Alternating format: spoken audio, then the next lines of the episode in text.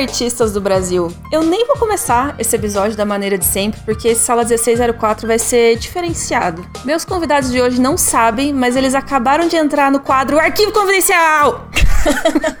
Brincadeira, eles sabem sim. hoje eu tô aqui com o Renan Levinsky, com a Thaís Peixe e com o Gustavo Ribeiro pra gente contar histórias para vocês.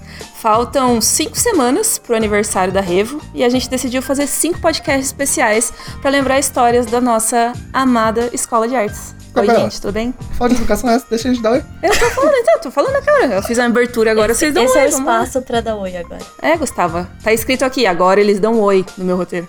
Quem dá oi primeiro? Gustavo, né? Então, Gustavo, né? Vai lá. Oi, tudo bem com vocês? Quinto, seus artistas! E dessa vez eu não estou confuso, dessa vez é quinta-feira mesmo. Hoje eu tô aqui com vocês na sala 1604. Era isso que eu falava! Sexto! Agora eu sei quem é. Vai, peixe, agora o Renan subiu sua barra aí, vai. Ixi. Oi, ouvintes do Room 1604. Aí sim, my name is Thaís Peixes. My name is Thais Fish. Can Welcome hear to my cribs. yeah. This is Revolution Channel speaking. And we will blow Bom. your mind. E eu não me apresentei, mas eu sou a Gabi. E eu faço coisas na escola, assim como todo mundo que está nesse podcast hoje. Então, como eu disse, nosso plano aqui é contar pra vocês histórias da Revo, histórias marcantes, momentos de emoção, é, momentos de vergonha, crises existenciais pelas quais passamos. Então, se você é das pessoas curiosas que sempre ficam se perguntando: hum, como será que a Revo começou? Quem são os donos da Revo? É uma pergunta que às vezes a gente recebe. Como que funcionam as coisas dentro da escola? Esse podcast vai contar tudo isso pra você. Então, Vai tá, nada, gente, mentira. vamos.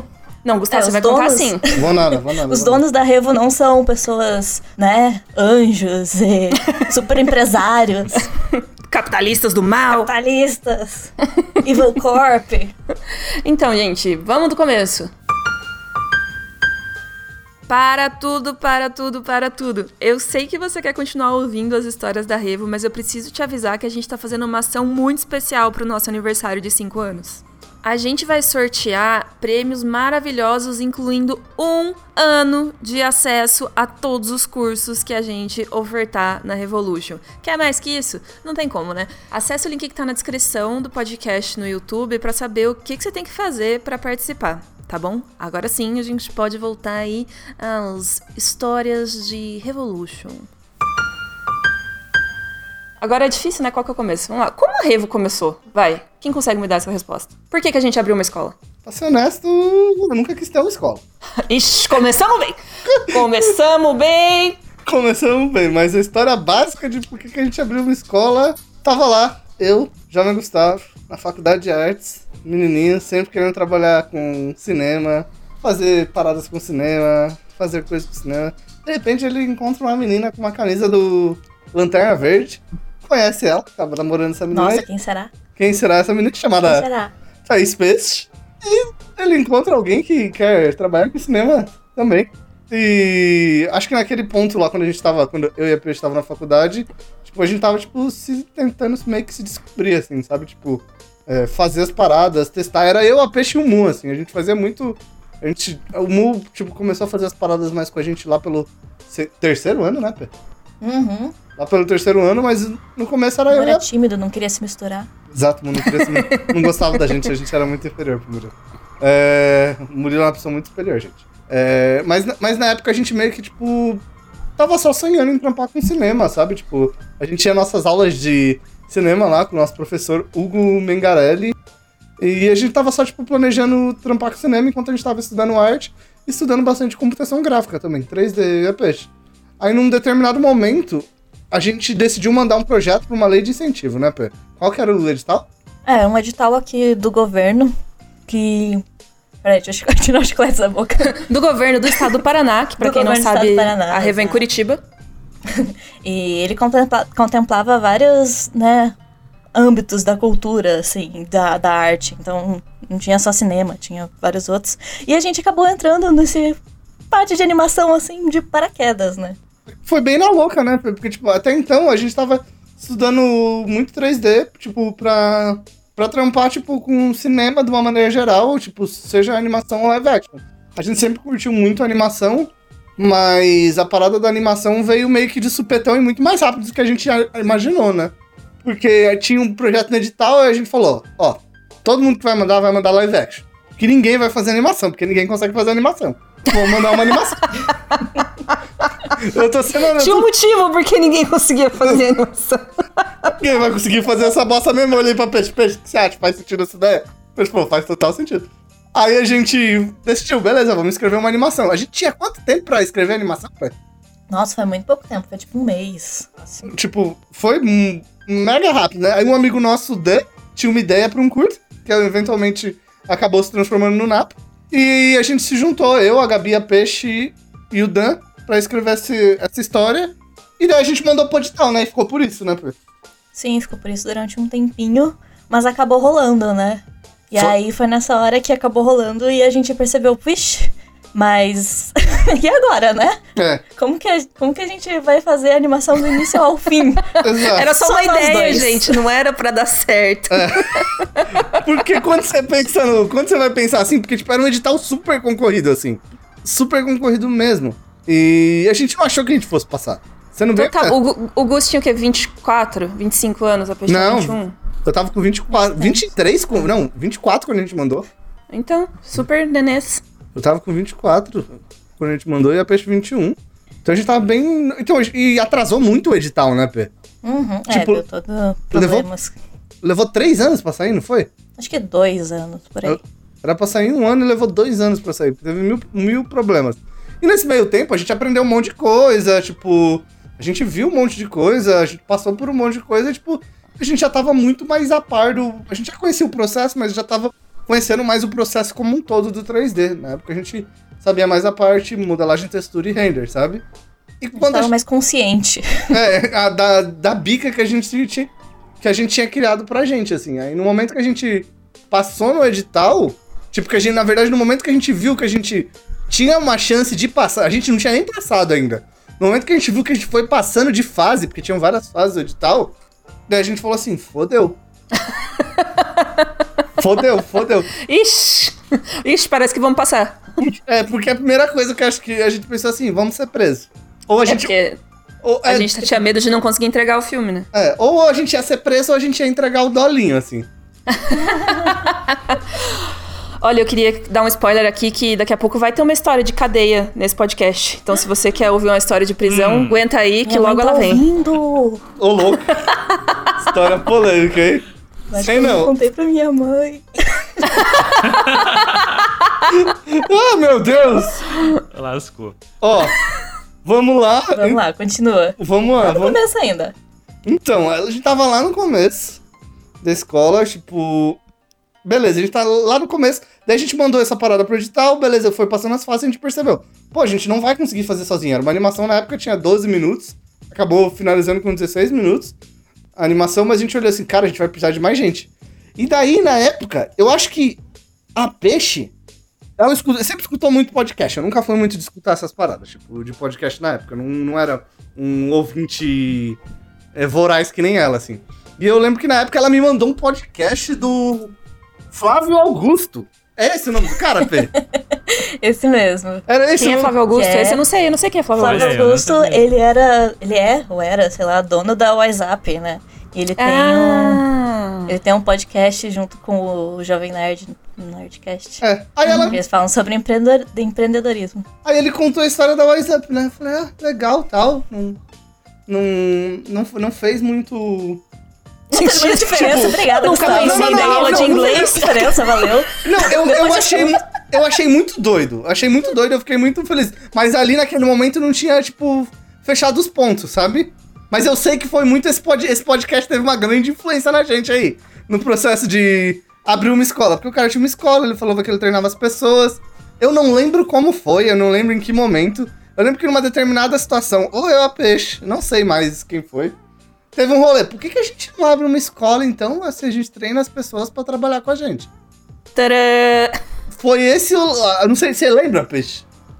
Se eu lembro do exato momento. Não, quem teve a ideia, eu não lembro se foi eu, não lembro se foi você. Ah, não lembro, não lembro. Eu sei que teve uma parada a ver Foi com esse... isso, foi um clique. Eu lembro que teve alguma coisa, foi bem próximo da época que a gente viu esse podcast. Provavelmente foi assim, você falando, nossa, Peixe, eu tenho uma ideia. E eu falo, porra, bora lá. Porque normalmente é assim. Como normalmente é, até hoje.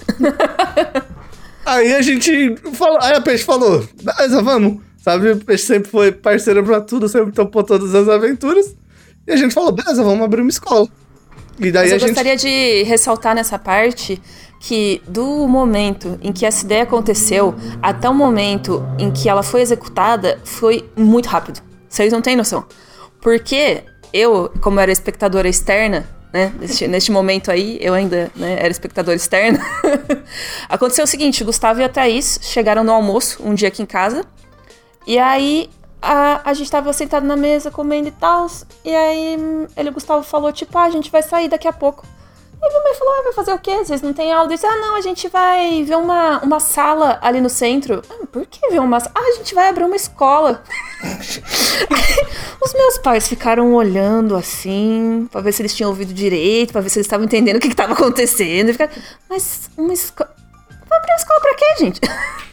escola que vai abrir, você tá com dinheiro, não sei o quê e tal. Mas foi muito rápido, foi tipo assim. Desde que eles tiveram essa ideia até eles começaram a olhar as salas, de, que duas semanas, uma semana, foi muito rápido. Porque eu lembro até que a gente acabou alugando uma das primeiras salas que a gente viu, né? A gente nem chegou a olhar infinitos espaços, assim. Sim, isso foi muito engraçado, porque eu acho que essa foi, tipo, a primeira sala que a gente viu. E aí a gente viu as outras e era, tipo, só ladeira abaixo, assim, caideira, uma após a outra. O Gustavo entrava, aquele cheiro, assim, subia. O Gustavo tinha uma crise Poeira. de... Gustavo já começava a rinite ali naquele momento, eu sabia que daquela sala não ia sala rolar. que eu tive, eu saí da. A, a gente entrou numa sala, no mesmo prédio que a gente tava, acho que do lado. Tipo. Eu do lado. é, tava eu, a Peixe e o cara da imobiliária e o nosso sócio, o nosso sócio da época. A gente entrou na sala e eu lembro que quando eu entrei na sala, eu já comecei a. o- o- tipo, não de, de- não de nojo, mas é que tipo, tinha a sala parecia que ela tava fechada há 180 anos, assim. Foi da Fundação de Curitiba. Porque tinha foi uma- inaugurada. Porque tinha uma, uma espessura de pó tão grande na parada que, tipo, quando eu entrei no rolê, eu já comecei a passar mal, assim. A gente pisava, a poeira subia, assim, sabe? que delícia. Parecia que eu era, tinha superpoderes, assim, sabe? Tava saindo poder de mim, tipo. Aí eu lembro que ah, eles olharam, me olharam assim. Aí eles viram que eu tava passando mal e falaram, vou ali fora um pouquinho, gente. Aí eles ficaram olhando lá dentro e a gente saiu, mas eu lembro que eu passei muito mal naquela sala. Passei muito, Ou muito seja, mal. Aquela não ia rolar. Mas, o Gus, você tocou num ponto importante aí, de que era o que a gente tinha sócio no começo da escola. E, agora a gente não tem mais. Eu acho que é legal um pouco falar como que. É, como que. Por que, que a gente tinha um sócio no começo da escola e por que, que a sociedade não existe mais e tal. Porque eu acho importante, porque as pessoas idealizam muito a escola e nossa trajetória e tal. E eu acho legal falar que, tipo, nem sempre as coisas dão 100% certo, sabe? Então, na abertura da escola, a gente teve um sócio que meio que complementava a gente, porque a gente não tinha muita experiência com escola, com dar aula, no caso, sabe? A gente tava acabando de sair da faculdade e todo era um processo muito novo pros três, assim. Mas pra ele dar aula já não era um processo tão novo assim, sabe? Então era legal porque ele tinha uma experiência muito massa com isso e ele podia adicionar de uma maneira super legal a gente. É, o conhecimento que ele tinha de dar aula pra gente, assim, sabe? Foi muito massa nesse sentido, mas num determinado ponto da, da história da escola, as coisas acabaram seguindo caminhos distintos, sabe? Ele via as coisas indo pra um lado, a gente via as coisas indo pra um outro, e a gente, tipo, em conjunto, achou melhor que as coisas, que cada um seguisse o seu caminho, assim. Mas ao longo da história da escola, a gente teve, tipo, várias pessoas que tiveram no processo pra ajudar a gente e marcando a história da escola como um todo, assim, sabe? Eu acho massa você falar sobre isso, porque mostra que as coisas não acontecem de modo linear, sabe? Eu acho que às vezes as pessoas idealizam um pouco a nossa história, assim, por tipo, ah, eles eram jovens, eles perseguiram os seus sonhos, e olha como as coisas dão certo, mas várias coisas dão errado também, sabe? e muitas coisas, tipo, é, tem que acontecer para que eventualmente outras coisas acabem dando certo e cheguem em algum lugar. E eu acho que agora também é muito legal da gente falar do começo da escola, tipo, como que era a nossa salinha de 60 metros quadrados, é, coisas que a gente fazia lá, como que era a nossa rotina dentro da salinha, o que que acontecia. Ai, eu amava muito a nossa salinha, tenho muita saudade. Toda vez que a gente passa na frente até hoje, a gente fica olhando pra cima assim. Principalmente porque tinha um Habibs do lado do Tansão. Sim, tinha uma panificadora dois corações. Exato. Nossa A gente rotina comia era coxinha basicamente esfirra essa. todo dia. É, Saía pra comer coxinha. era perfeito. exato. É, mas a sala era realmente bem pequena, assim. A gente tinha basicamente um corredorzinho de entrada, a sala e uma Um outra. Um banheiro.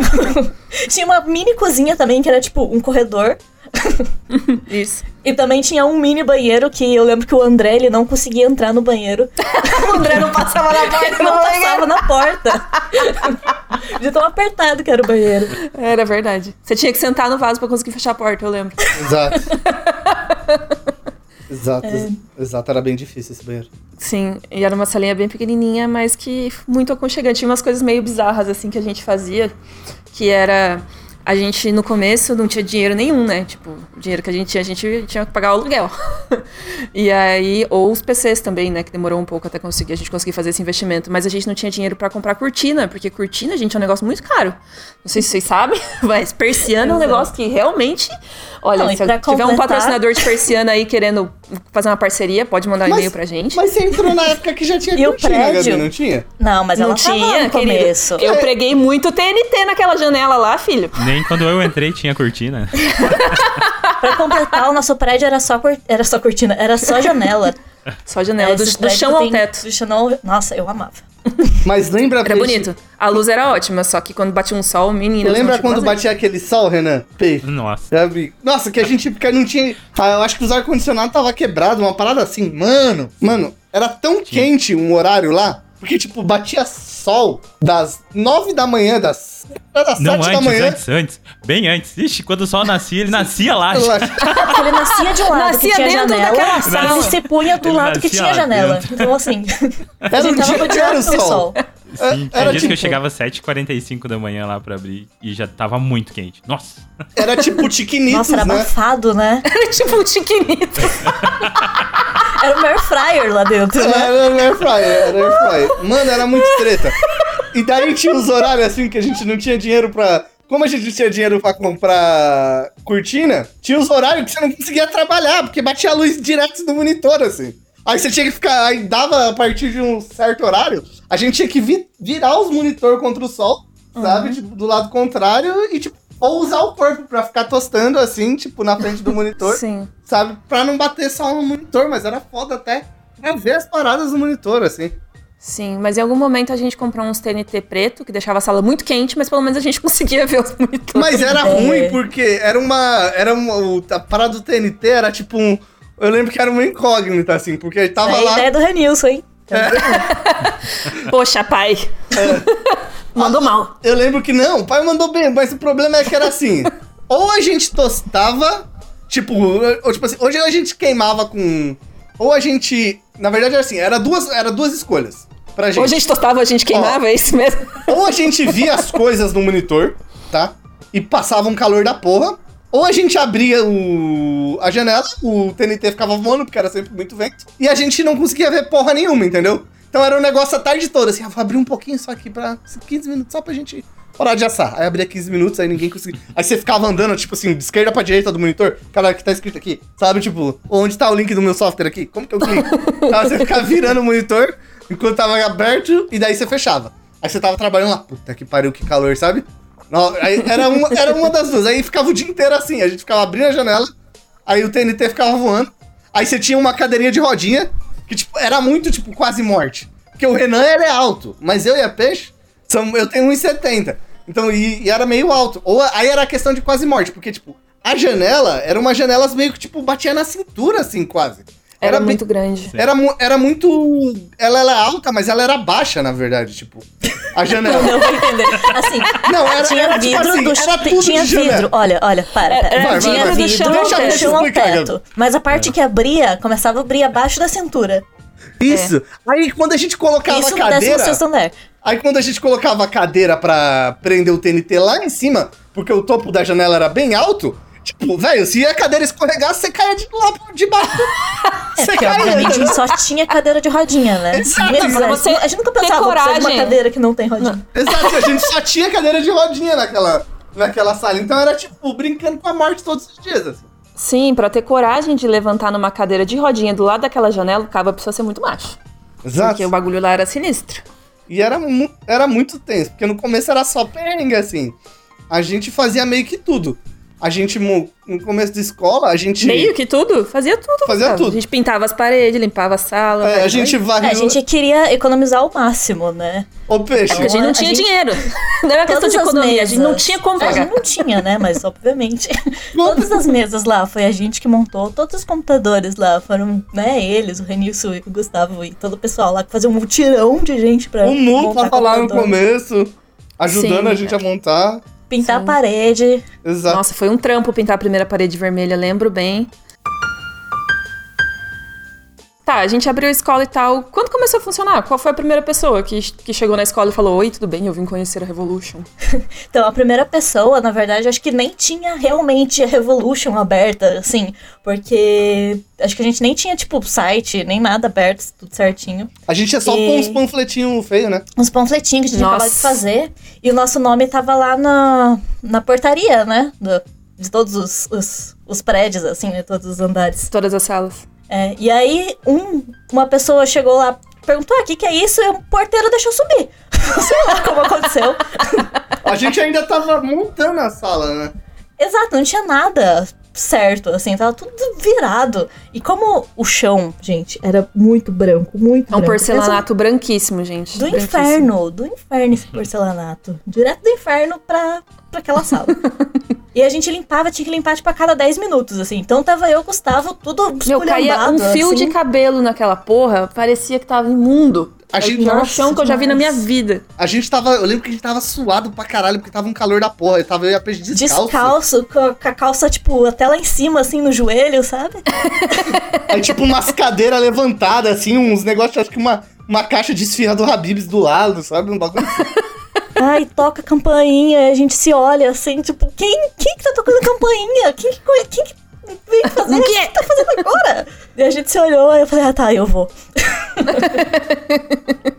Aí, meio que a gente apresentou a escola assim, tipo, ah, pedindo desculpa, né? Ó, isso aqui futuramente. Vai ter os computador ali? computadores. futuramente. Imagina, aqui imagina aqui comigo. computador.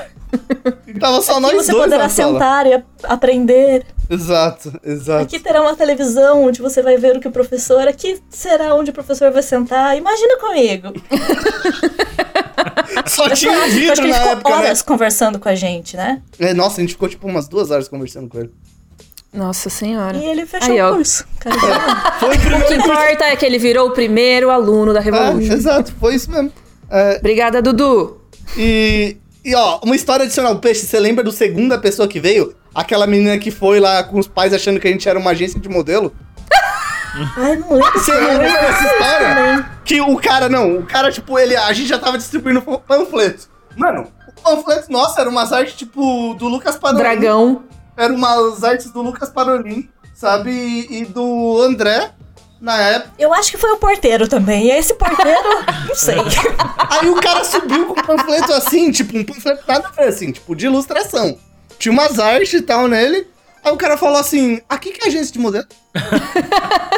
É sim, Modelagem, né? Model... É, é, ex- exato, não, exatamente isso que ele falou. Aqui que vocês trabalham com modelagem? Aí eu falei, nossa, é isso mesmo, Renan, era isso mesmo. Eu falei, é aqui que a gente trabalha com modelagem. Aí a gente conversando com o pai, aí veio o pai, uma menina loura assim, novinha, e a mãe assim, ah não, a gente trabalha com modelagem 3D, softwares Maya, ZBrush e tal. Ah, já a gente mostrou o trampo do André, e na época eu tava dando curso de modelagem de cenário. Aí os três só com aquela cara assim, tipo de tacho. Aham, aham, aham. Não, beleza, mas quanto que custa pra fazer o book dela? Ai. Aí o book, ó, eu não, aí eu cheguei e falei assim, ó, eu não conheço esse software.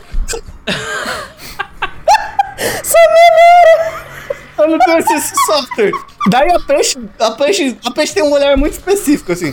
Ela começou a olhar. Eu acho que ela já tinha entendido antes de mim, sabe? Ela começou a olhar assim, Gus, não, não. Aí, aí, aí eu fiquei olhando pra Peixe assim, não, calma aí, tem alguma coisa errada. Aí eu comecei a prestar mais atenção na conversa dele. Aí ele começou a falar de desfilar e tal. Aí eu. Ah! Aí eu falei, não, a gente não faz isso, não, moça. Aqui é uma escola de computação. 20 minutos depois. Aí, aí eu falei, isso aqui é uma escola de computação gráfica. Ah, tá, que o cara ia saber o que é computação gráfica. Ah, beleza, mas quando você tiver o curso dela, você avisa a gente? Eu falei, não. Aviso. Pode deixar que eu aviso. Aí o cara falou assim: esse curso de computação gráfica aí é bom? Aí, aí eu falei, não, foi nesse curso que eu falei aqui pra você. Eu sei que no final da conversa, eu entendi um pouco do que ele queria, mas ele ainda saiu achando que ia ter alguma coisa de modelagem pra filha dele lá. Acho que ia voltar depois, assim, sabe? Ah, meu Deus do céu. mas eu sei perfeito. que eu e a Peixe rachamos com essa história, rachamos por uma cara, assim. Você lembra disso, Pê? Nossa, não, tô lembrando agora. Eu nu- nunca tinha ouvido essa história, tô passando mal aqui. Minha barriga tá dela, doendo. mas de é verdade. Eu lembro, eu lembro da menina, mas eu não lembrava exatamente. Mas foi muito, muito engraçado. Nossa, foi. Foi muito engraçado essa história, porque até aí eu acho que a gente não tinha recebido ninguém ainda na escola. A gente não tinha feito nem as palestras de abertura, né? É. Que foi com o Lucas, com o André, com o Cláudio. Sabe que teve uma galera dando, uma, dando palestra na escola. É, foi assim que a gente come- abriu é, a Revo, né? Com, Dando palestrinha gratuita. dando várias palestrinhas. Que encheram todas. Tinha umas que o pessoal tinha que ficar pra fora da sala, assim. É. A Sim. gente comprou, sei lá, 50 Cadeira de cadeiras de plástico. plástico. Nossa, lembra Odiava dessas cadeiras? Cadeira de plástico usada, gente. Usada, porque não tinha dinheiro pra comprar É claro. nova, não. Vocês já viram quanto custa uma cadeira nova? É 50, 100 reais cada cadeira dessa, gente. É muito caro. Eu lembro, Hoje em dia deve ser 200 reais uma cadeira dessa, Gustavo. eu lembro que quando a gente tava montando a escola, a gente virou os mestres dos usados. Sabe aquele programa do The History Channel lá? que é caçadores de lixo, tipo uma parada assim. Nossa, mano, nós era profissional nessa de relíquia. Caçadores de relíquia. Relíquias, não é lixo. Aí, aí eu lembro que a gente foi num lugar lá, tipo, a gente ficou procurando, porque era tudo cenzão essas cadeiras brancas. Cenzão. a, gente ia em empresas que estavam fechando. E É? era mó bad vibes, né? Porque tinha os funcionários, assim, que tinham acabado de ser demitido. E a gente lá pegando as coisas deles. Nossa, era horrível. O maluco trabalhando ali, eu aplicando o monitor dele, assim, eu não, vou levar isso aqui. Você não vai mais usar, né? Foi um bagulho Meu muito. Deus, que coisa horrível. Foi um bagulho treta, porque essa empresa que a gente foi aí, que era- tava fechando, o, na verdade, tipo, os funcionários estavam vendendo as paradas da empresa, sabe? Então, tipo, Pra, né, pra cobrir. é, pra cobrir um acordo que eles tinham feito e tal. Aí tava todos os funcionários lá atendendo um monte de gente que tava comprando as paradas da empresa, sabe? Então, tipo, foi muito doido, porque a gente montou muita parada usada. As cadeiras, a gente conseguiu de um barracão de circo. Nossa. Aí- Mas eu acho que essas cadeiras tinham tido muito rolê, assim. Porque tinha umas cadeiras que tinham umas espadadas, sabe? Tudo ficava. Ah, é por isso que tem umas que são riscadas, que a gente É. ainda tem as cadeiras até Tipo, hoje. umas paradas meio, meio bizarras, assim, sabe? Aí o cara falou, é- aí, o que- aí eu lembro que eu perguntei, nossa, mas que risco é esse? Aí o cara falou assim, ah, não, é porque às vezes quando a gente faz churrasco, a gente passa espeto na cadeira pra limpar. Jesus. Aí derretia a cadeira e, e coisa. Eu sei que a gente tinha. Os caras tinham muita Deus. cadeira, muita cadeira. A gente tentou achar 50 cadeiras, quer dizer, 30, acho, que eram as mais limpas possível, assim. E era o que cabia na, na, na sala também, né? É, exato. E daí a gente, tipo. Monitor. A gente achou 10 monitor usados em São Paulo pra comprar. Sabe? Tipo, tudo, tudo era muito no sofrimento, assim. Era tipo. O que der, o que der pra gente. Porque a gente não tinha grana pra fazer o rolê. Até então, a gente não tinha nenhum aluno, gente. A gente tinha o dinheiro contadinho pra caralho. Assim, sabe? Tipo, era muito contada a grana. Então fo- foi muito no sofrimento pra fazer tudo. Meio que tudo era a gente que fazia no começo, sabe? Não tinha muita gente. Eu lembro. Lembra, Peixe, quando a gente foi na primeira vez no banco pagar o boleto? O jovem, né? O jovem indo no banco pela primeira vez. L- Lembra disso? Ah, e- era eu, a Peixe, o, a caixa do. O caixa eletrônico do- da caixa assim. Aí eu chego na frente do bagulho e a Peixe olha pra mim assim: pode começar. Aí eu nunca paguei uma conta. O supra-sumo do piá de prédio. Aí eu falei: Peixe, não sei pagar isso não. Aí ela: ah, também não sei. Não, mas a gente Ops. descobriu, não foi tão difícil assim. É, mas a gente descobriu, a gente sofreu. Mas a gente aprendeu tudo do zero, né, Fê? Sim, Como sim, ficou mas foi evidente com esse último exemplo.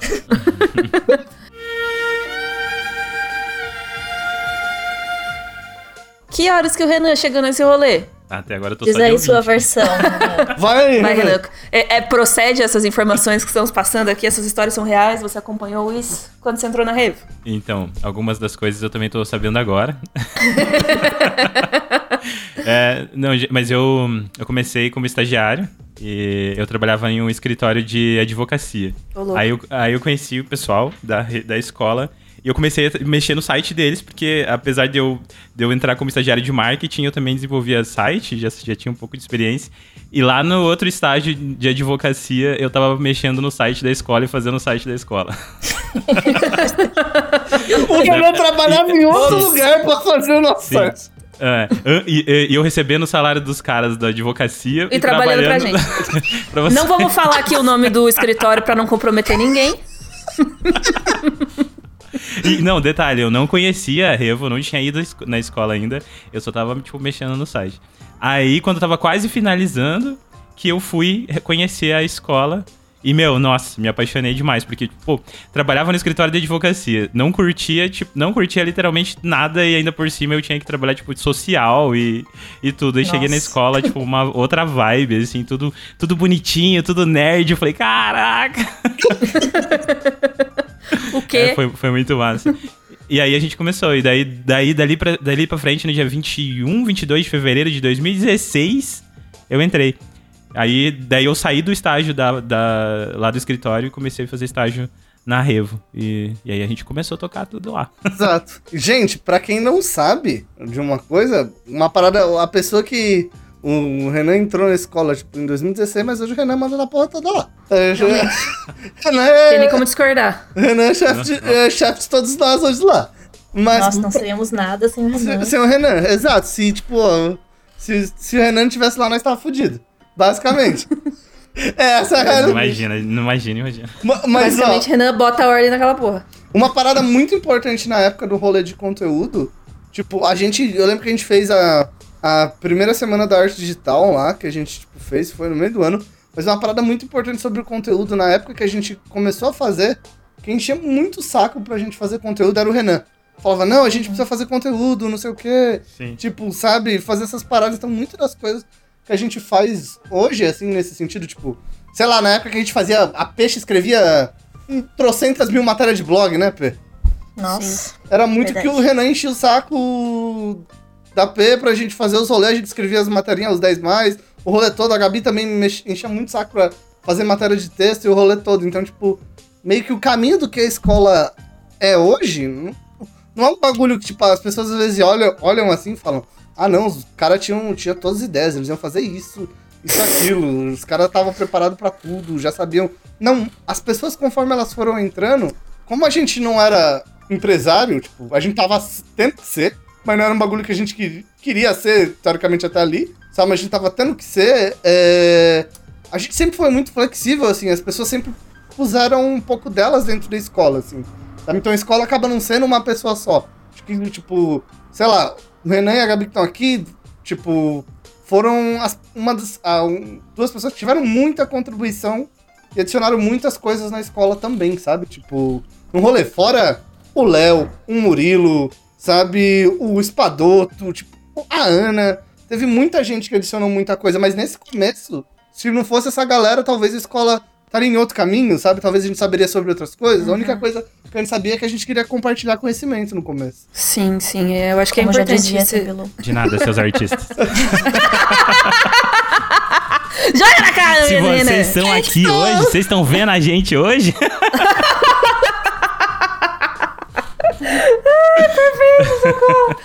É, eu acho que é legal você falar dessa parte dos agradecimentos e tal, porque a gente teve é, pessoas bem importantes nesse começo da escola, né? Tipo, primeiros alunos, primeiros artistas que apoiaram a gente online, primeiros professores. Todo mundo, na real. Beijo. É, tipo, Beijo mundo. pra vocês, É- é- é um- lindos! É um conjunto de sorte, assim, tipo. Tipo, na real mesmo, que é um conjunto de sorte. Tipo, a galera não acredita muito em sorte, mas eu acredito bastante nisso. Por exemplo, se eu não tivesse conhecido a Peixe, provavelmente a gente não. Ela não teria me mandado aquele podcast, a gente não teria tido essa porra dessa ideia. Sabe? Tipo. Se eu não tivesse conhecido a Peixe, eu não teria alguém pra falar assim, olhar pra pessoa do lado e falar, ô, vamos pra escolha a pessoa e olhar e falar, vamos. Sabe, tipo, Sim. mesma coisa, se o Renan não tivesse lá, a gente talvez não teria algumas das ideias e dos direcionamentos que a gente tem pra escola hoje. A Gabi e todas as outras pessoas que tiveram na escola. Então, tipo, foi uma união de pessoas. Até hoje tem sido assim. Muito. É muito de outro mundo, assim. É porque era muito pra ser. A escola era muito pra existir, sabe? Sim. Ao longo E dos cinco anos foi isso. E todo mundo com um mindset muito diferenciado de que, tipo, meu, a- a- a- você não sabe fazer a, a coisa, mas você vai atrás, você- você tenta e você consegue fazer. E isso vai, foi se somando de um pouquinho de cada pessoa e deu todo esse diferencial que é a Revo hoje. Tem um pouquinho de todo mundo, tem um pouco de todo mundo. Sim, total. É isso, nossa, é, é bem isso que você falou, Ana, porque, tipo, sei lá, o Harmachuk, que é uma das pessoas que tá com a gente desde o começão mesmo, assim, que também ficava com a gente nessa sala, aí fritando no sol, não sabia dar aula, daí foi lá e começou a dar aula, sabe? Tipo, a gente aprendeu a organizar evento, aprendeu a gerenciar pessoas. O Mugo começou o podcast do zero e tá com a gente até hoje aí, editando Sala 1604. Então, sabe, as coisas a gente não sabia muito bem como fazer, mas não deixou de tentar porque não sabia como fazer. Sim. E eu acho Eu- que essa é uma coisa legal de dizer pras pessoas. É, e, e isso tudo, como o Gustavo disse, porque tipo, vocês não tinham um mindset de empresários, mas era um mindset de, desde o início já de comunidade, querendo ou não, mas era. E, e um apoiando no outro e confiando deu nisso. Deu no que deu. Abrimos uma escola e olha no que deu. Isso mesmo. Aliás, agora que eu falei um negócio que não estava na minha pauta aqui do podcast, mas falei uma coisa muito importante, gente. O nome Sala 1604. Ah! Ah, aí ó, vocês que se questionam por que, que o nome do nosso podcast é Sala 1604, por que, que a gente gosta tanto desse número. Quem É, quem é Revofã já Conta sabe. aí, peixe, conta aí, vai. Ué, É que na hora que conta não tem graça, né? É, então. O legal Era é o mistério. porque a gente ficava no 16º andar, na sala 1604. Essa nossa, essa nossa primeira sala era a sala 1604. Foi uma homenagem. Exato. A gente, quando começou o podcast, já tava na casa, que a gente ocupa hoje em dia, mas a gente quis fazer essa homenagem à nossa sala 1604. Exato, exatamente. O primeiro episódio ainda foi gravado lá, nessa linha. É. Foi Ah. nosso primeiro episódio aí. Esse primeiro Acho que nem deve achar mais, o pessoal não acha mais. Não, não acha mais o primeiro não. episódio. Mas né? tem uma foto ainda, talvez, o André tem ainda. É, talvez tenha no SoundCloud ele. Vixe, aí você deu o caminho das pedras. Não, pessoal vai Daqui a vai sair esse podcast, Não a galera vai, gente. olha, achei o primeiro episódio da... do podcast. Aí viraliza essa porra. Exato, Melhor não. Melhor não, ouçam os, os próximos que a gente faz cada vez melhor. exato, tá melhorando muito. Nossa, eu lembro que Mas- no primeiro tinha um som de ar-condicionado. Era muito zoado, porque a gente. O primeiro, o microfone que a gente tinha, a gente enrolou numa lata de lixo pra ficar parado no lugar. pra ficar parado no lugar, porque a gente não tinha tripé na época. Então a gente tinha um microfone que a gente enrolou na lata de lixo, ficou todo mundo com as cadeirinhas em volta. Aí você ouve um barulho de ar-condicionado, caralho, o podcast inteiro, porque nessa época o ar-condicionado já tava funcionando, e tava todo mundo fritando, aí não- a gente não conseguia não usar, mas a gente sempre pensava, meu Deus, a conta de luz ficar de dentro. Tem, tinha essa preocupação também, né, de não gastar dinheiro com a conta de luz. Exato, exato. you Mudamos para casa. E foi muito rápido essa mudança, eu achei também. Por que, que a gente Foi, mudou pra foi casa? tipo seis meses, assim. É porque a gente queria alcançar novos horizontes, precisava de um espaço maior. Eu já tava pensando lá no futuro cachorro que a gente, a gente ia adotar. Queria um gramado. Esse com certeza foi o primeiro objetivo que a gente estabeleceu na Revo, foi ter um cachorro. Pra quem não sabe, a Thaís é a louca dos cachorros. A Thaís, é louca com cachorro. A Thaís tem aproximadamente 18 animais silvestres e domésticos em sua Ah, residência. adoraria. Esses, esses dias eu tava na casa, tava conversando, eu tava eu e a Peixe conversando, aí a Peixe falou, amor, eu queria tanto uma galinha. Aí o Peixe, não dá pra ter uma galinha, cara. Ela, não, mas imagina, a gente, Ó. ela até pensou no nome pra galinha. Tem uma "Não, Peixe." blogueira que eu sigo, Tem, que ela tem a uma Joyce. galinha de estimação, a Joyce. Sim. Ela coloca fraldinha na galinha. Sim, Nossa. Pra galinha não cagar dentro de casa. é muito fofo. E é tudo que eu quero. Viu? É muitas possível. pessoas vão Sonho- zoar, é porque muitas pessoas devem ter galinhas. Então, Se um dia você já quis ter uma galinha, deixa aqui nos comentários. mora em Curitiba, cidade É que grande, a, não posso ter a galinha. Peixe mora num bairro chamado Fazendinha. É daí que vem o, Pois de- o desejo dela de ter animais. Pra ser completa, Little Farm, precisa de uma galinha. Não precisa de uma Little Chicken. Precisa da Tica Little. Ai, socorro. Tá. E aí, seis meses depois da sala ficou pequena, mudamos para casa. Sim. Aí foi. A gente também tava bem puto com a imobiliária, né? É verdade. que, sei lá, tem queria história. aumentar nosso aluguel. E aí a gente ficou, a gente não vai ficar aqui, então. E aí a gente foi procurar outro lugar. Mas eu lembro que na época eu era o maluco da, da Casa Nova. Nossa, assim, É, eu não queria, Gustavo gente, de jeito nenhum. Eu não queria gastar dinheiro. Imagina, a gente não tinha dinheiro pra mudar pra outro lugar. Não, e nem só dinheiro, assim, tava todo mundo preocupado com dar um passo maior do que a perna e tal. Era uma- É. uma- um lance arriscado, assim. Você lembra disso, Renan? Se tem uma pessoa que gente, é gosta de correr tempo. riscos, é o Gustavo, né? Aí, aí eu falava, eu lembro, todo mundo olhava assim, putz, não. Não, eu acho que eu era a única pessoa que tava falando que sim, né? Eu Você acho era a também. única pessoa. Eu, tipo, eu lembro que todo mundo olhava assim, não, vai ser meio caro. Eu ficava muito puta, nossa. Aí eu falava, não, gente, vamos, vamos, é a hora já. Aí eles, como é a hora? Faz seis meses. Agora que nós vamos conseguir guardar um dinheiro. Aí eu falei, não, mas a gente precisa de um lugar maior, que assim a gente vai conseguir reunir as pessoas, juntar todo mundo, juntar nossa comunidade, fazer mais coisas. Porque o que tava acontecendo é que a gente tava tendo. Como a gente só tinha uma sala, e o lugar da sala era aula de palestra, como a gente tava com cinco dias de aula, a gente não conseguia ter palestra mais. Então a gente não conseguia reunir nossa comunidade no espaço. Sabe? Então, tipo, isso inviabilizava. Não, a gente não tinha lugar pra fazer live, uma sala de gravação igual a gente tem hoje. Sabe? Não existia isso. Então, tipo, a sala era o lugar que tinha computador. Tipo, até muito tempo a gente usava os computadores manhã e tarde, porque os nossos computadores de trabalho. Vocês lembram disso? Nosso computador de trabalho ficava na sala. E daí, Sim. quando Era- era começava dos a aula, nós tinha que parar de trabalhar para os alunos usar. Sim. Gente, o computador é caro, né, gente? Não tinha condição. Não tinha condição, sabe? De ter PC pra gente, Nossa, é verdade, tinha esquecido disso. sabe?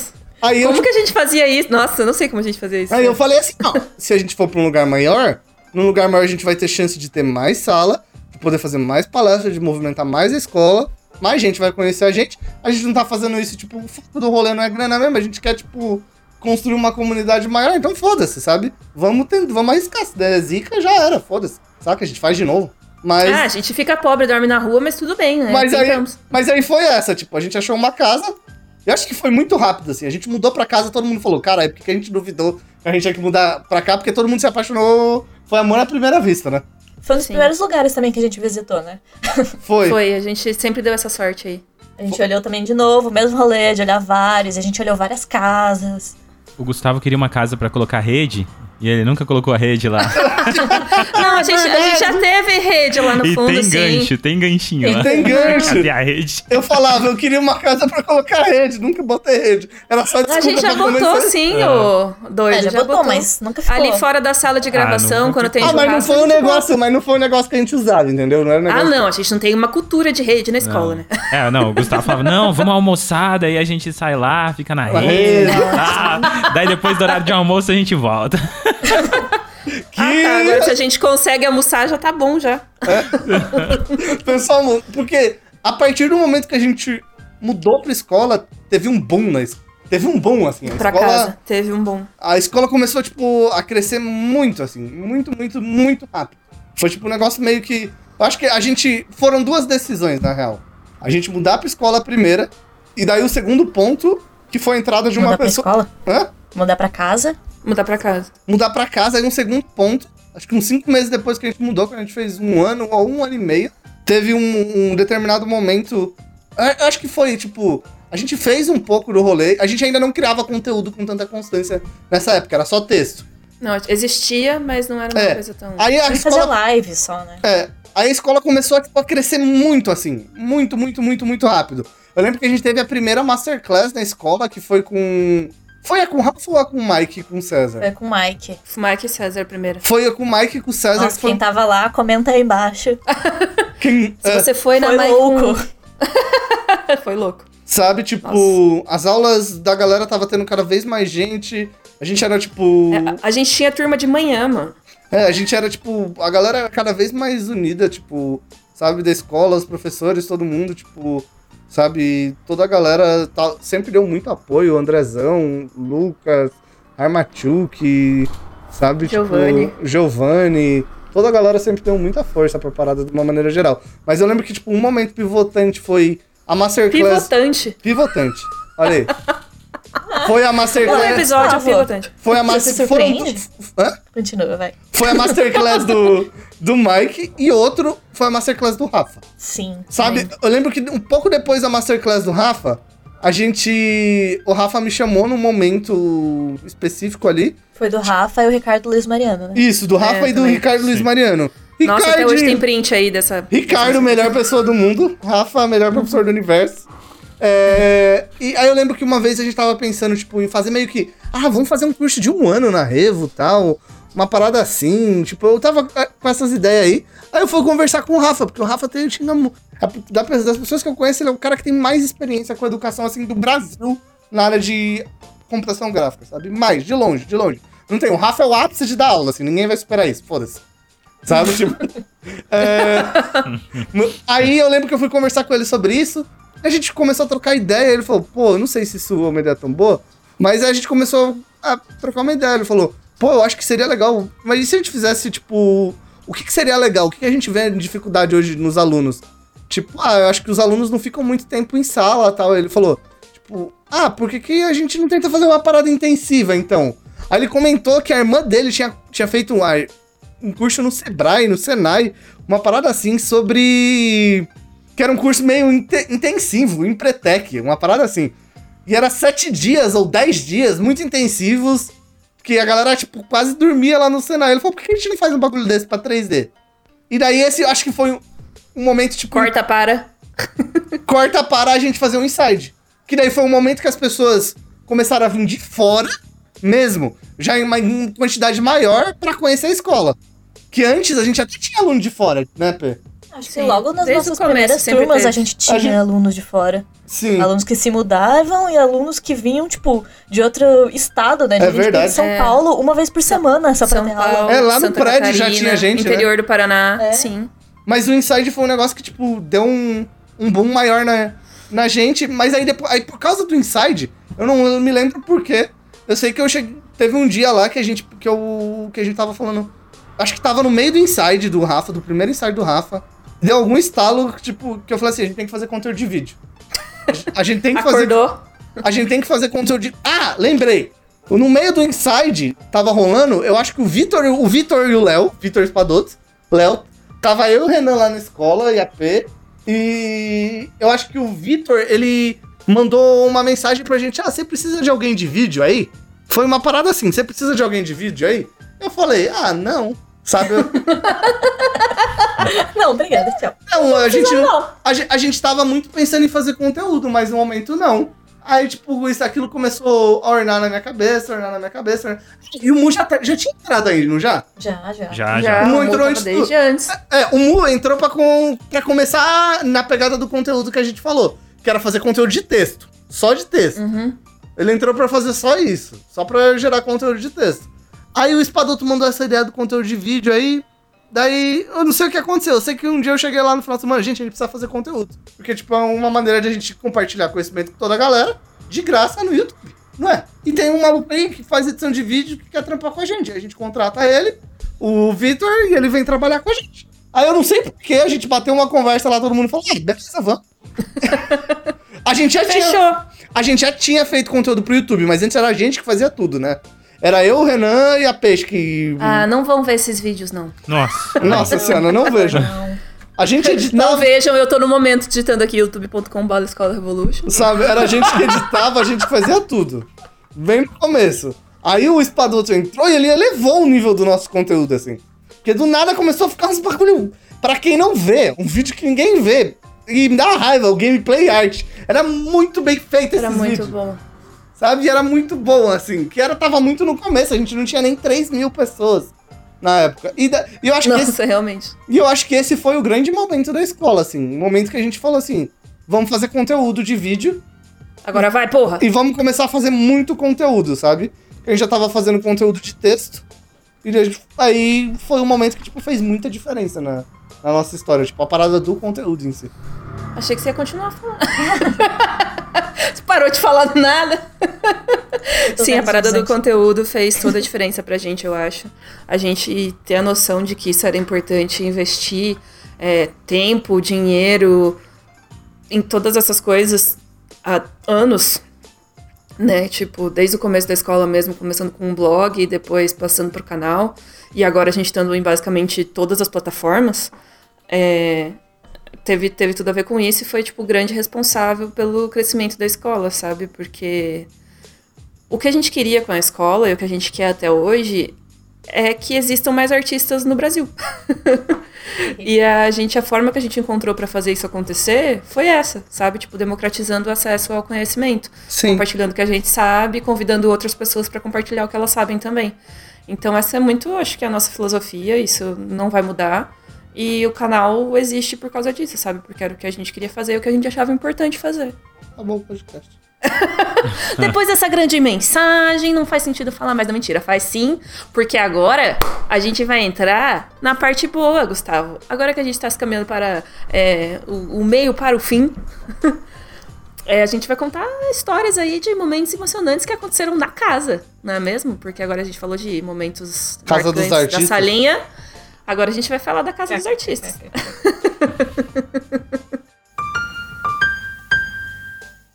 Eu acho que um dos momentos importantes que a gente pode relembrar é o aniversário de três anos da Revogos. Aniversário de 3 anos, né? Você não lembra o que aconteceu, Gustavo, no aniversário de três anos da Revo? Foi o quê? Caiu? Aham. Ah! ah! Gosto dessa história, tem que ser contada. Hã? Também gosto. Eu acho que a gente tem que relembrar esse momento no podcast, porque, nossa, o Gustavo não anda direito até hoje por causa desse dia. Ô, peixe. Era uma festa de Stranger Things, né? De Stranger Things? Não É, lembro, não era? A balada, teoricamente, era de Stranger Things. Ah, é? Eu não lembro. É. Olha, eu vou ser a última pessoa que vai lembrar qualquer coisa dessa festa, né? Enfim. Ai, eu lembro, porque... Porque você era a única pessoa que não estava completamente alcoolizada. Parabéns, Thaís. Tive Thaís. ser responsável nesse dia. Thaís, pessoa mais responsável do, da festa. Não, vamos contar Family Friend aqui, né? Não, a gente não vai falar, assim, a parte mais degradante que a gente conseguiu exibir como ser humano, não é mesmo? Mas eu acho que é um, foi um marco aí essa festa, porque, né, aniversário da escola, a gente tava super feliz. Pensamos, nossa, vamos comemorar pra caralho, vamos numa balada. Baladinha. Pra você ver como a gente era jovem há dois anos atrás. Exato, vamos pra uma baladinha. E daí tava todo mundo lá na balada, se divertindo, já tava todo mundo tomando goró. A uma cota assim. Nossa, é que a gente, a gente levou um monte de gente, porque a gente convidou todos os alunos e tal, então foi uma galera. E a gente ganhou dois litros de vodka. Foi esse o problema. Foi esse o, o erro dessa noite. Ah, não, mas foi muito no começo isso aí, que tá... A gente vai contar. É, não tá, o pessoal nem tava bêbado ainda. Ah, eu tava. Ah, vou- Eu cheguei cedo, eu tava. ó. Mas o, o rolê foi o seguinte: a gente tava na pista de dança, tá todo mundo dançando lá. Uh, uh, vamos dançar, vamos ser felizes. Sabe, tocando caldinho bochecha e tal. Aí, brincadeira, aí tava tocando, sabe aquela música Turn Down for What? Turn down for what? É. Aí, beleza. Não, nessa época, na, na real, tava todo mundo bêbado já nessa, nessa hora. assim. Viu? Eu Tava, falei. tava todo mundo bêbado. sim, Porque o que eu vou contar agora, vocês vão. Vai fazer sentido as pessoas estarem bêbadas. Vocês vão ver. tava todo mundo muito alucinado nessa hora. Aí o que aconteceu? Basicamente foi o seguinte: tava todo mundo dançando, bêbado já. Aí começou a tocar essa música, Turn down for it. Aí as pessoas pulam, né? E, caem. E cai no chão. É, e, tipo, Pulam na, na, chão, ver- exato. na verdade, pulam e caem em pé. Eu pulei e o chão, ele tava muito escorregadio. Porque, né, a galera bêbada derruba bebida no chão, e o chão fica grudando parecendo um chiclete e tal. A parada tava nojento. O chão, você. Se o seu tênis estivesse desamarrado e você pisasse nesse chão, o seu tênis ficava no chão. E você saía andando. De tão nojento que tava essa bosta. E eu. Aí eu. Aí na hora do. Balada, né? Aí na hora do turn down for what, eu só dei aquela pulada junto com todo mundo, mas quando eu pulei, eu pisei no chão e escorreguei. Aí eu caí, tipo, nossa, eu caí com, tipo, cox, tudo, assim. E eu senti Mas- muita dor.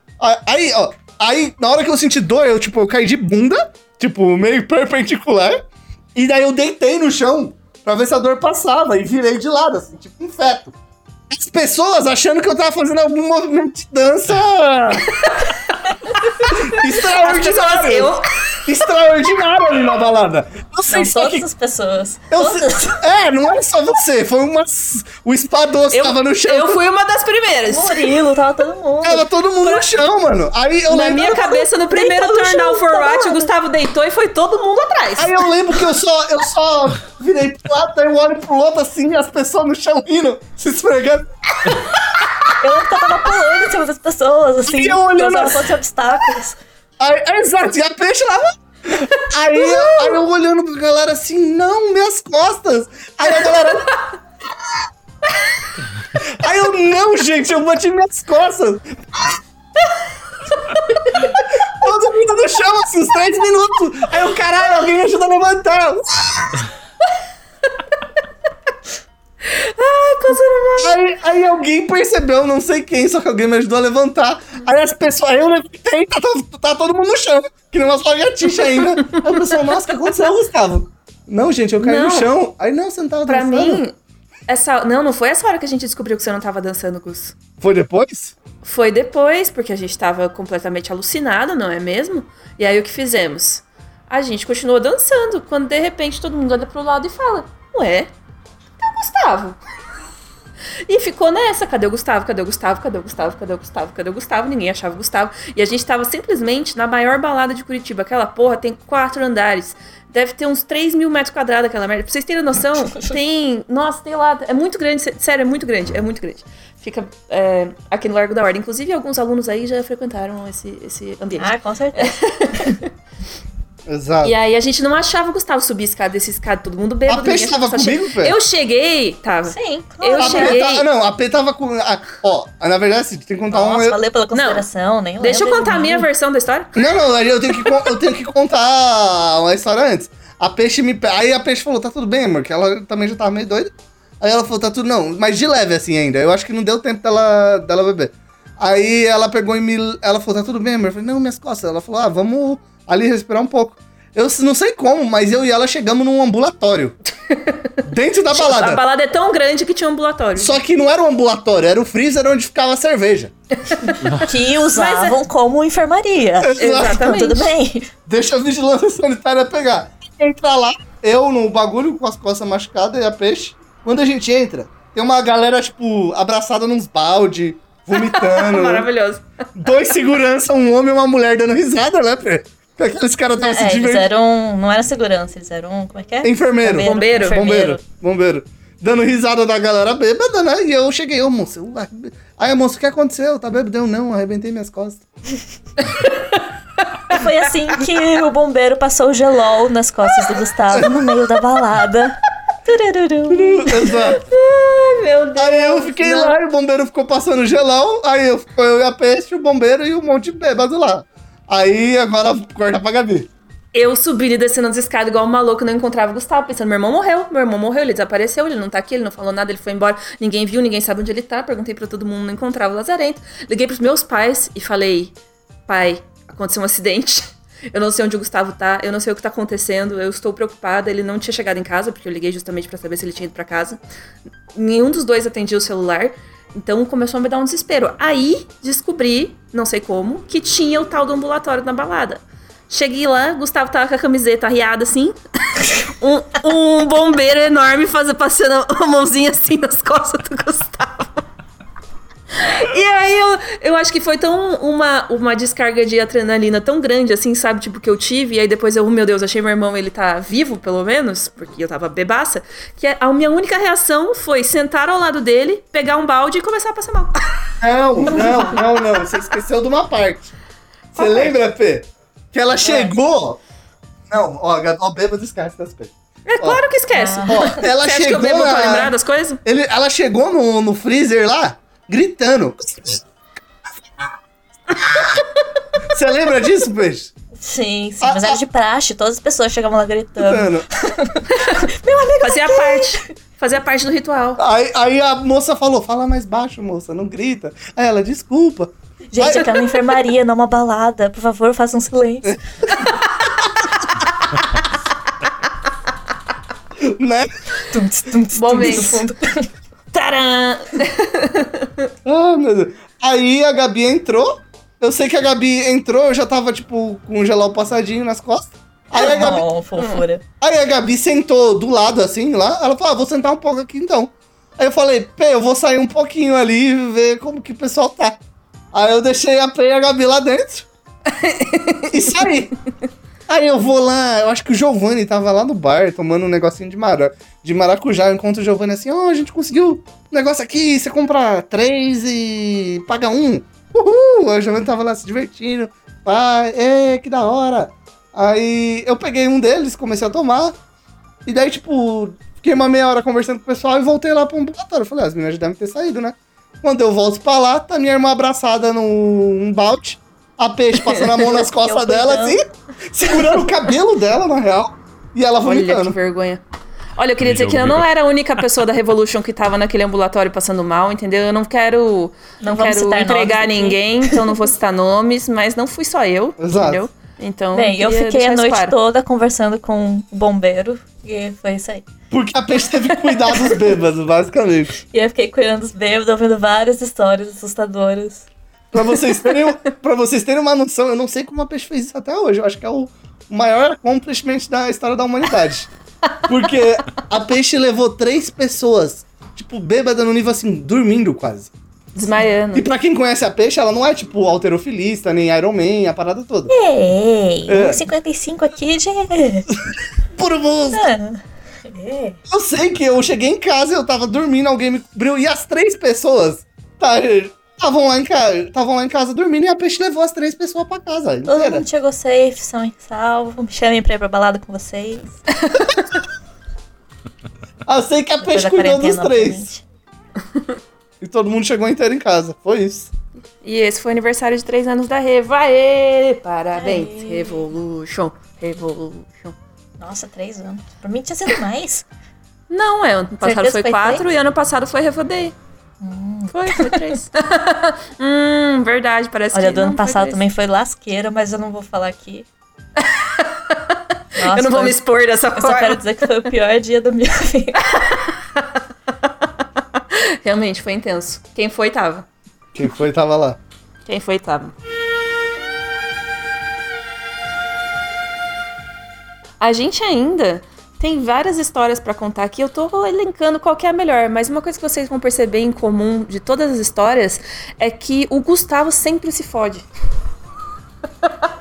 Mas então, Gus, eu vou te pedir pra contar outra história que tem a ver com uma cagada que aconteceu com você e com outro membro dessa escola que se tornou aí já um ícone muito amado por seus alunos, Rainer Alencar. Ah, que história. O que o Rainer fez com Qual você, é Gustavo? o Rainer não, mas- chegou na, na- na escola, o que, que ele fez? Quebrou meu braço. Fim da história. Gente, tem um podcast de 50 minutos sobre isso. Eu já judiei, Sério, só sobre isso? eu já judiei demais. Eu já fiz muito drama emocional com o Rainer com essa história. Até eu Mas já. tá certo. Até Tem eu, que continuar fazendo. Até eu já sei que foi sem querer. Mas. Mas basicamente, a gente tava saindo um dia do. O Rainer tinha acabado de chegar aqui, a gente tava saindo um dia lá da escola. E a gente tava saindo do restaurante, aí o, o Rainer tinha uma briga- brincadeira de lutinha. Aí o Rainer foi me abraçar. Besta, algum- né? Os dois besta. É, de um, de um jeito tosco. E daí a gente. Alguém tropeçou, o Rainer tropeçou. Eu sei que ele me puxou e a gente acabou caindo no chão. Quando a gente caiu no chão, eu tava com o cotovelo voltado pra trás, porque ele tava meio que. Tipo. Aí ele acabou caindo um pouco em cima de mim.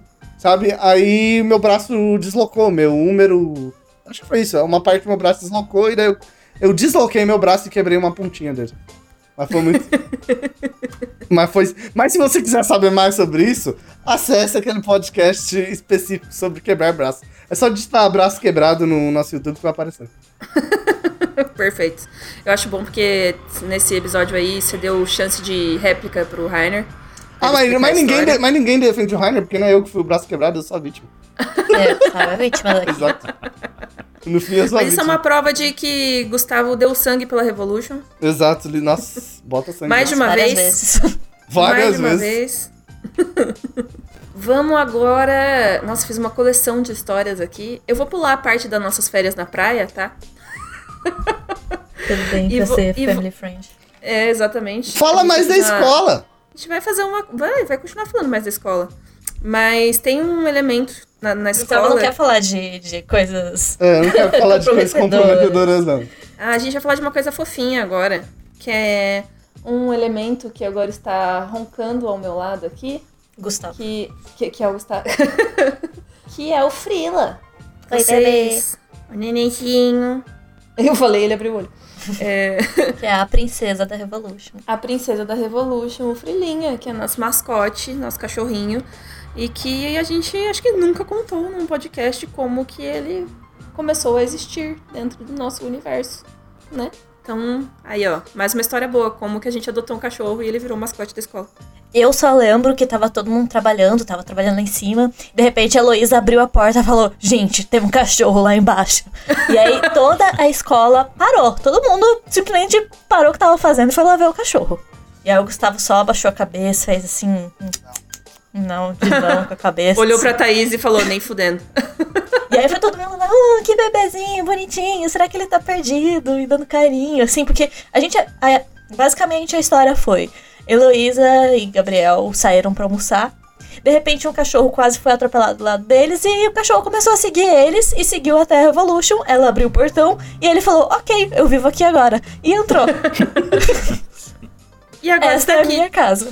entre nós. Eu nem tava na Reva esse dia, eu tinha ido viajar, mas eu fiquei muito chateada porque a Thaís mandou uma foto pra mim de todo mundo abraçado com um cachorro e falou assim: Ah, a gente adotou um cachorro. E eu, tipo, cara, o quê? O quê?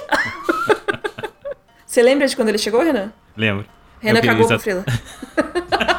Eu não Renan tava, também não queria o eu cachorro. não tava tipo eu, vai dar merda isso, vai dar merda isso. Eu é, tava o igual Gustavo, o ele nem Gustavo. desceu. O Gustavo ele ficou lá em cima, Na no último sacada. andar, na sacada, Só só, balançando a cabeça assim: não, Não, não, não, não, não. não, não. Todo mundo, por favor, Gustavo, por favor. Eu prometo ser bonzinho e levar ele pra passear, catar o presentinho que ele fizer e levar pra dar banho. E ele: não, não, Não, não, não, não, não, não, não, não. Não, E- jamais, não. é, e o atrás Frila dele, entrou. o meu pai e minha mãe também, assim, ó, nem não, não, não, não. Não, cachorro eles não estavam lá, eles não estavam lá na escola, não. Não, eles não estavam, não estavam. Mas eles também falaram que não. Só que assim, aparentemente, a gente achava que ele, né, tava perdido. Então ele ficou ali pra gente ver se achava os donos, né? A gente colocou em vários lugares, não achou. Falou, opa, é meu então. A gente anunciou vários lugares perguntando se alguém tinha perdido um cachorro.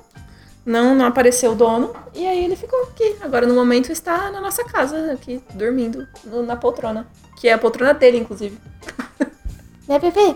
Enfim, mas aí a gente, o que que a gente fez? Porque a gente era muito interneteiro, a gente perguntou pras pessoas: a gente apareceu um cachorro aqui, a gente vai adotar, vamos dar um nome pra ele? E aí a gente colocou no Instagram e as pessoas foram sugerindo nomes. Não, mas quem deu o nome Frila não foi o Rainer, porra.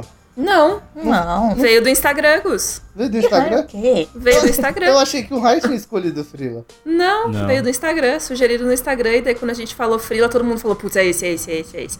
Eu acho que a gente ia ter chamado ele de Commission, mas essa ideia só apareceu depois. Tinha Não. Rogerinho também que eu gostava. Tinha Rogerinho O também. Rogerinho, é, Rogerinho era bom. É, aquela época a choque de cultura tava muito em alta, mas talvez hoje em dia a gente se arrependesse. É, exato. A história do Frila é boa. Uma, uma parada que eu acho importante de falar, que a gente não falou, eu quero fazer um adendo aqui, específico. Vai, disclaimer. Aqui, disclaimer, duas pessoas que são importantes, muito, muito. Eu, claro, Eu, Você e a já, Gabi. vocês já foram falar, vocês três já foi falado, vocês três são muito importantes, mas tem duas pessoas que eu tenho que falar que foram muito importantes na escola, na história dessa escola, que é meu paizinho e minha mãezinha. Ah, Ah, que eles foram duas pessoas que ajudaram muito no processo, tipo, desde montar os computadores, desde, tipo. é, eles ajudaram meu pai na época, ele meio que se apo... Quando ele tava abrindo a escola, ele tava trabalhando e um pouco depois ele se aposentou. Sabe? Então ele ajudou muito a gente, desde a época de montar as mesas até o rolê todo, de montar todas a, toda a escola, sabe? E até certo ponto, numa época que a gente tava muito atarefado, sabe? Eles vieram ajudar a gente, que a gente não tava dando conta. A escola tava crescendo muito e daí eles entraram no meio do processo com a gente também, tipo, pra ajudar a gente a tocar a escola, porque tava meio treta na, na época, porque era muita coisa só pra gente. Tipo, a escola tava virando um monstro muito gigante na época. Eles acabaram entrando pra dar aquela força brutal pra nós. Teve, tem, tem muita gente na história da escola que, tipo, foi muito importante. Tipo, os pais da Peixe deram uma baita força pra gente. Eu lembro que uma vez a gente precisava de fazer uma mudança de alguma coisa. Aí a gente falou assim, ô Peixe, você não tem esse parente que mexe com mudança? foi da, foi da sala pra escola. É, que a gente foi fazer É, uma mudança da caminhão, sala né? pra escola, assim. Aí ela falou, tem um parente que tem um caminhão. Aí o tio, o tio dela tem um caminhão. A gente falou assim, ah não, o tio tem um caminhãozinho pequeno, né? Aqueles caminhãozinho tipo um tamanho van. O maluco chega com um caminhão, que é aqueles carreta. pra carregar navio, sabe? É, é um Transformer. É um Cabia transforme. seis carros ali, a gente fez a É mudança do próprio Optimus Prime. É o Optimus Prime, assim, a gente botou a escola inteira, não, não dava nem, tipo, um cantinho direito da parada, sabe? Era muito gigante, assim, era muito gigante. A galera louco. Ajudou a gente num processo gigantesco, assim, sabe? Os professores foram muito, fo foram muito foda, então Tipo, todos eles, André, Rafa, Lucas, Kemerich, Giovanni, sabe, o Dano também. Nossa, teve muita gente. Se eu tô esquecendo alguém aqui, foi mal. Mas é, teve muita hora que você começou a falar um por um, vai ter que falar. Teve muita, muita, muita, muita gente que, que ajudou muito na escola. E que foi muito importante no processo. Obrigada a todos. Amo Obrigada a vocês. todos os envolvidos, são maravilhosos. Renan, você tem que falar mais aqui das suas histórias marcantes com a Revolution, meu querido. Você é grande locutor do Revo Space News aí, sendo reconhecido e aclamado todas as sextas-feiras pelo nosso 2020. público. Aí, Renan. Conta aí, momento de emoção. Ah, é, todos os momentos na Revo foi emocionante pra mim, meu. Ah. Primeiro- não, sério, mesmo, de verdade. Você. é, é, todo, de toda a evolução, tipo, de como, como pessoa, como, como a gente conversou, tipo, de entrar como, como estagiário, de aprender tudo na, na- no Brute Force e, e botar a cara ali, desenvolver o sistema EAD. Nossa. Eu nunca sofri tanto. pesquisando coisas da, da- do, do servidor. Eu, o Gustavo também, a gente fazendo aquele. Meu, é tipo, realmente a Revo foi um processo de aprendizado pra mim, assim, gigantesco. E não só disso, mas de família mesmo, assim. Como o Gustavo disse do, do Renilson, da Leia. é, ajudando a escola, meu, eles não só não só entraram ajudando, mas tipo, eles literalmente adotaram todo mundo como filhos do rolê, assim, sabe? E trouxe ainda mais a cara tipo, de família, de casa pra, pra escola.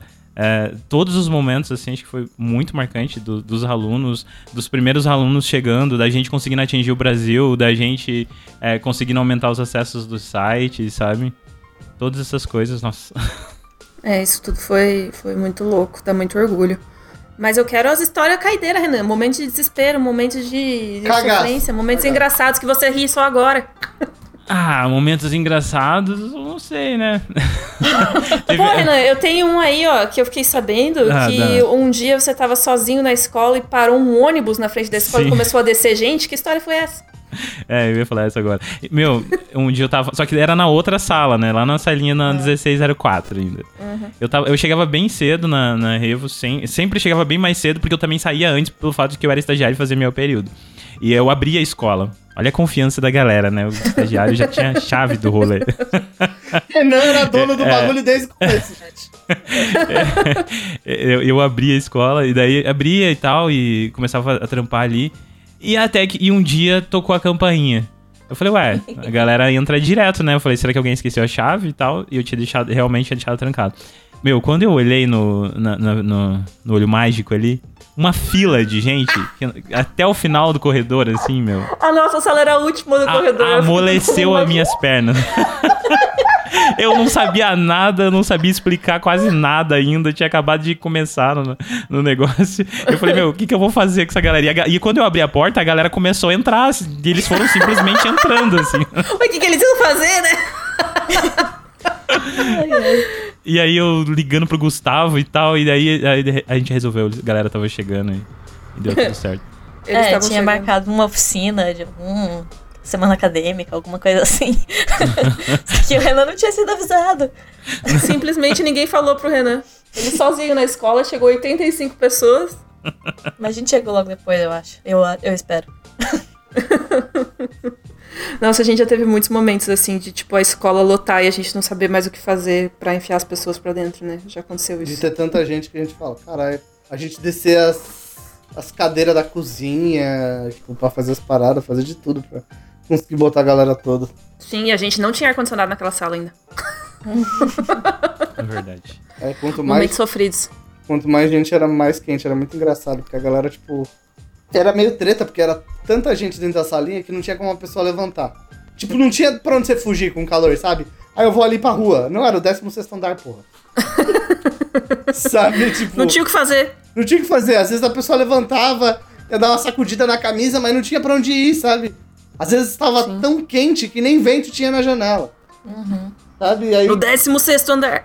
no 16 andar, né? A galera tava muito fritada, assim. Era, Foram- era, ten- era tenso. Como eu disse, tivemos momentos difíceis. Ainda temos, na verdade, né? Sempre aparecem umas coisas aí. Pra gente se encaminhar pro fim dessa gravação, depois de contarmos muitas histórias bonitas Ah, e muitas histórias mais. loucas sobre a escola, a gente pode gravar uma parte 2 se a galera quiser aí sobre. Que aqui a gente foi só até, tipo, sei lá, o segundo ano e meio da escola. É, que depois é só parte de sucesso, entendeu? O filme não conta essa Ah, história. claro. Ah, tá bom. Você já falou a parte que o Lucas chuta a, a tomada? O HD? Não, mas, mas esse vai ser o. Não, o Lucas Minuto. Ah, esse dia foi. Esse dia foi. Desligou a live. Ah, Mas essas histórias aí a gente vai contar no podcast sobre a Miralumo e Utopia. Ah, ótimo. Então fica aí, gente. Peçam esse podcast. É, não, não peçam não, vai ser o próximo já. Ah, vai ter? Ih, Vai. Então, então vocês vão ser obrigados. a Então, pra gente se caminhar pro fim deste podcast aí de rememorações, quero perguntar uma coisa pra vocês. Quem era você antes da Revo e quem é você cinco anos depois da Revo? Ai, Gabi. Ai, vamos jurar! Ah, vamos chorar. Não. Assim, não tem como falar que a Revo é minha família, né? Normalmente, agora a gente tá em home office, mas eu via essas pessoas que trabalham com a gente mais do que meus próprios pais e tal. Então, assim, pessoas que a gente convive demais, demais, demais. Aprendi muito com todo mundo. Eu tenho cada um que passou e que trabalha com a gente no meu coração. E eu aprendi muito com cada um e eu amo, amo todos. Eu quero chorar. Não chora, Peixe, tá tudo bem. Tá tudo bem, tá tudo bem. É, porque assim, quando, principalmente eu, né? Quando montei a escola, eu tinha ali o quê? 21, 22 anos. Era muito. Eu era um bebezinho, gente. Ainda é, né, querida? Ah, Bebê já vim senhora já. Agora eu sou uma mulher. E, então eu amadureci muito com todo mundo, assim. Valeu, gente. Esta é a minha mensagem, obrigada. Obrigado a todos. Amo vocês. E você, Cus, Renan? Sei não, só tô mais gordo. Cinco anos, eu acho que é isso. Olha, mas todos estamos. Se você for ver bem, eu não, não sei é se alguém emagreceu aí desde 2015. Acho que o Renan. cá. O Renan. Renan, você emagreceu? de Não sei, mas o 2015? Renan está super magro agora. não, agora, agora deu uma emagrecida, né? Nas quarentena. Ah, Renan é Eu vou voltar magrinho. Aí sim, hein? Não, mas, A gente mas, vai voltar mas mais eu gordo engordei que foi. muito. Mas eu, tinha, eu engordei muito, sim, verdade. Isso é real. Bom, antes da. eu- a escola mudou completamente assim o meu, o meu destino, tenho certeza disso. Eu tinha outras visões. é, eu precisei passar por um bom tempo de amadurecimento em todo o processo de todas as coisas. É, eu, eu devo muito mesmo, tipo, é, ao Gustavo e à Thaís, assim, pela, pela confiança e muito, tipo, pelo aprendizado que eles me forçavam a ter todos os dias.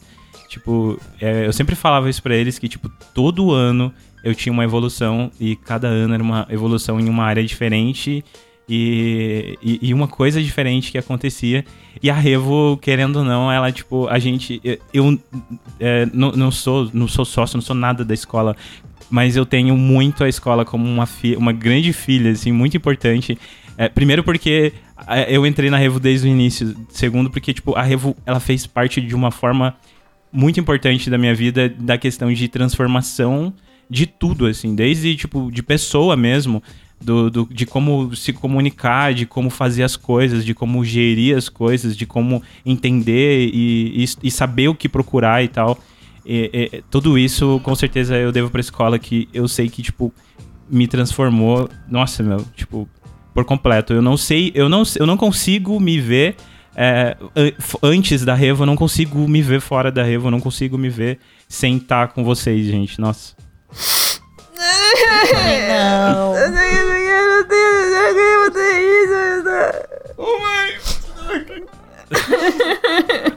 Menininho.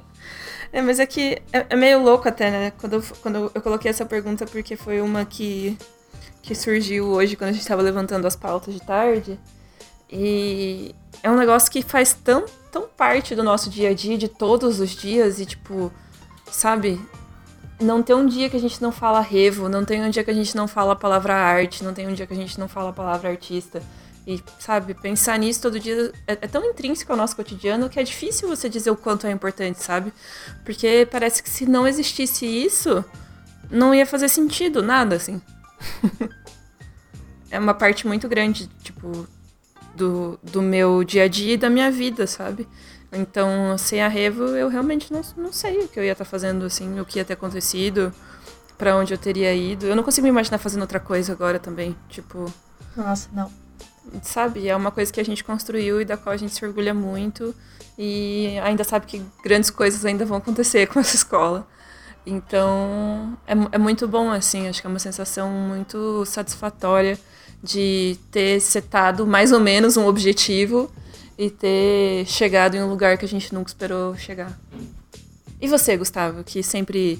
Gustavo é sempre assim, ele nunca quer falar nada, mas aí quando ele abre a boca, ele começa a chorar. Eu não. E aí todo mundo chora junto. eu, eu, eu, eu, na verdade, eu não sei muito o que falar. Porque eu, eu acho assim, tipo, pra ser bem honesto, você falou o que, que a gente.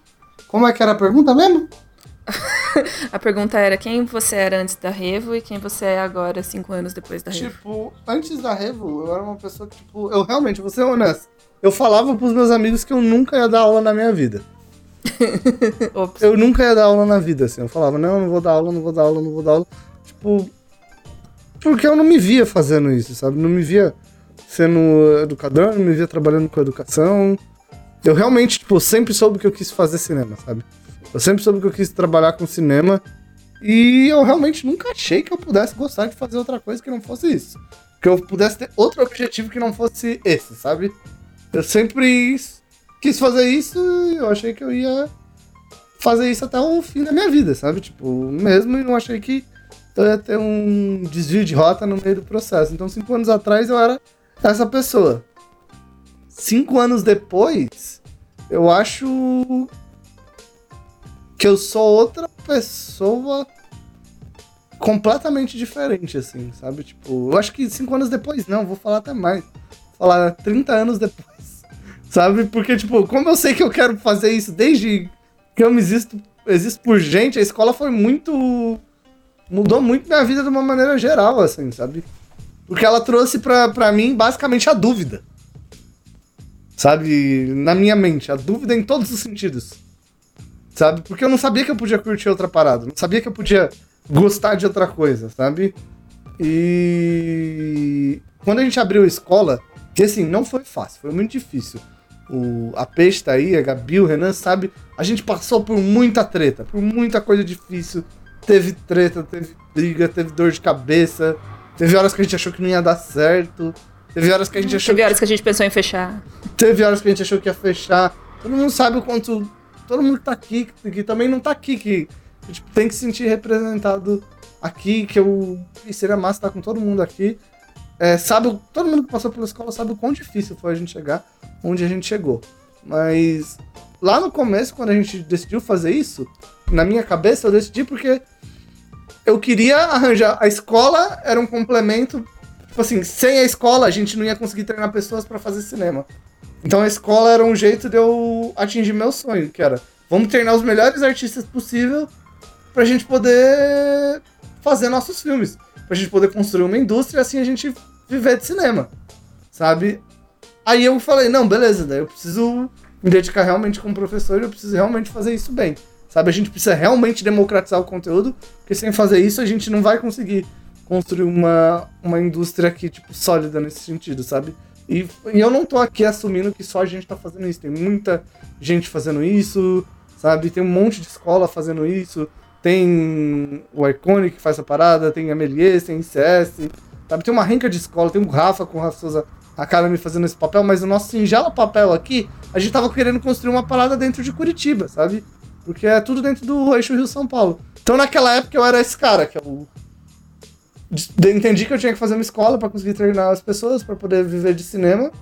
Só que agora, depois de muita gente que eu conheci, de muita amigo que eu fiz, de muita amizade e de muita vida transformada depois, sabe? Depois de eu conhecer o Renan, depois da P, depois da Gabi tá trabalhando comigo, depois eu conheci o André, tipo, todos os professores da escola, depois de eu trampar com o Mu, que é um puta amigo meu, sabe, com o Léo, com o Espadoto, sabe, tipo, com Rainer na produtora, com Luan, que é um aluno que tá trabalhando com a gente, eu ter tido o prazer de trabalhar com a Elo, também, com o Giovanni, com uma galera.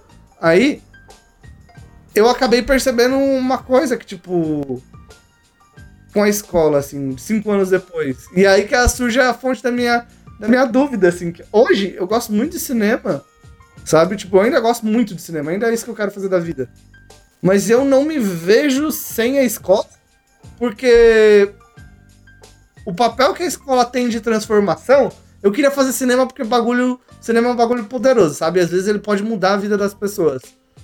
Mas uma parada que eu entendi só depois de estar dentro da escola e depois de ver, tipo, a galera sendo afetada pela escola, pelos professores da escola, pelo André, pelo Rafa, por todos os, pelo Kemerich, por todo mundo que já deu aula na escola, por todo mundo que já deu palestra, todo mundo que já teve nos eventos da escola, é que a educação é a parada mais poderosa que existe na face do universo, entende? Não tem. A gente pode fazer cinema, a gente pode fazer jogo, a gente pode fazer o que a gente quiser. Mas nada é mais transformador e mais poderoso que a educação, sabe? E ter o prazer de fazer parte de um negócio que tá transformando a vida de tanta gente dentro do que é possível pra gente, pra mim é o mais incrível. Então hoje eu saí da pessoa que nunca se imaginou numa escola pra pessoa que, tipo, na verdade não se vê sem isso, sabe? Não, não se vê, tipo, sem essa parada, não se vê, tipo, tentando ajudar a comunidade de algum jeito, sabe? Então, eu acho que cinco anos depois eu sou muito grato de estar tá dentro dessa jornada, de poder fazer parte dessa escola, de poder trabalhar com um monte de gente incrível, de poder estar tá fazendo a escola sobreviver a esse apocalipse que é o coronavírus e de a gente ter quase 50 mil seguidores, eu acho que é isso, sabe?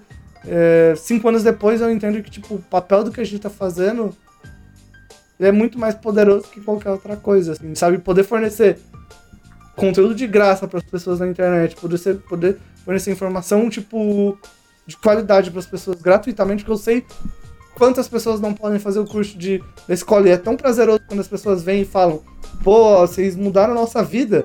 Não tem coisa mais incrível que isso, sabe? Por mais que eu ainda. É aquele negócio, eu, hoje eu sou dividido entre dois amores, sabe? Antes eu não era. Então, acho que isso é um negócio. A dúvida que eu tenho hoje em dia, tipo, sobre manter as. É, tipo, sobre como eu vou fazer as duas coisas é uma boa dúvida, sabe? Porque eu não imaginei que eu fosse capaz de gostar de outra coisa, tanto quanto eu gosto da escola e das coisas que a gente tá fazendo com ela.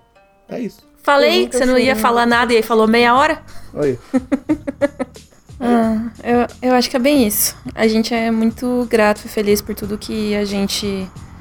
Tudo que aconteceu, assim. Eu acho que a Reva é uma empresa muito generosa e todo o empenho e o esforço que a gente coloca nela, ela dá de volta pra gente, sabe? Em forma de, sei lá, conquista e, e sensação de que a gente tá fazendo alguma coisa que importa, sabe?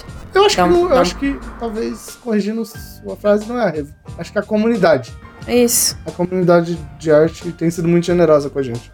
Isso. E, e é muito boa essa sensação. Então a gente fica feliz de tá construindo isso é, para as pessoas, com as pessoas durante todo esse tempo.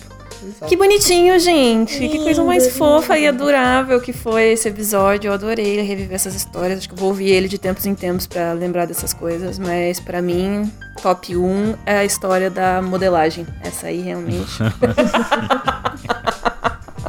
Essa foi sensacional, né? Tem mais história, um dia a gente conta essa. Um dia a gente conta, no aniversário de 10 anos a gente volta. Pe peçam aí a parte 2. Peçam aí a parte 2.